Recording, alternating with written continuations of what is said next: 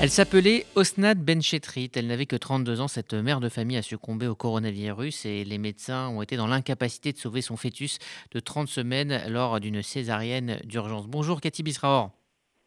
Bonjour Rudy. On vous retrouve comme chaque lundi en direct de Jérusalem. Alors, ce drame a fait grand bruit en Israël parce qu'il met en évidence les conséquences catastrophiques de certains discours anti-vaccins.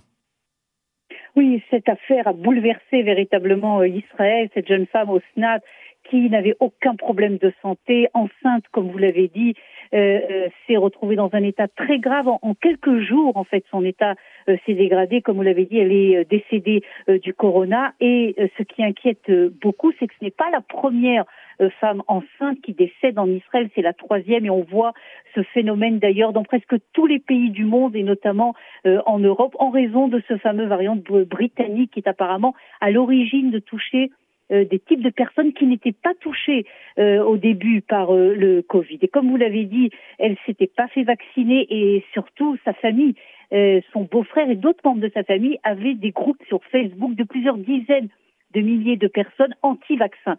Vous imaginez évidemment que depuis euh, cette affaire, ces groupes ont disparu, eux-mêmes se sont excusés et euh, euh, cette affaire a, eu une conséquence, si vous voulez, de, réduire toute cette campagne anti-vaccin, en tout cas de diminuer l'influence de toute cette campagne anti-vaccin qui s'était développée en Israël ces dernières semaines.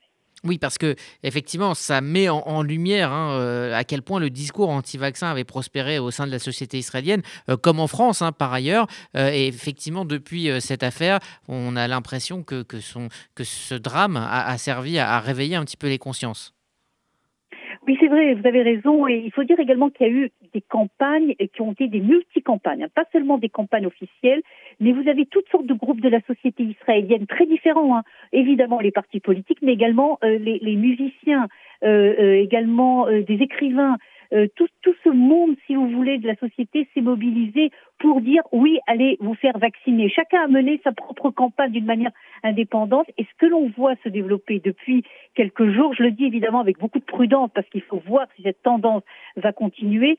Ce que l'on voit, c'est que non seulement cette campagne anti-vaccin était véritablement euh, va euh, en, en, retrait, en recul, mais surtout le nombre de vaccins, le nombre de personnes qui vont se faire vacciner parmi les tranches jeunes de la population est en nette augmentation uniquement hier, dans la journée d'hier, 180 000 personnes, c'est beaucoup à l'échelle israélienne, se sont fait vacciner en une seule journée. Et surtout, ce que l'on voit, c'est que dans le domaine des femmes enceintes, également, il y a une augmentation de près de 100%. C'est ce que donnent euh, les chiffres du ministère de la Santé du nombre de femmes enceintes qui choisissent de se faire vacciner.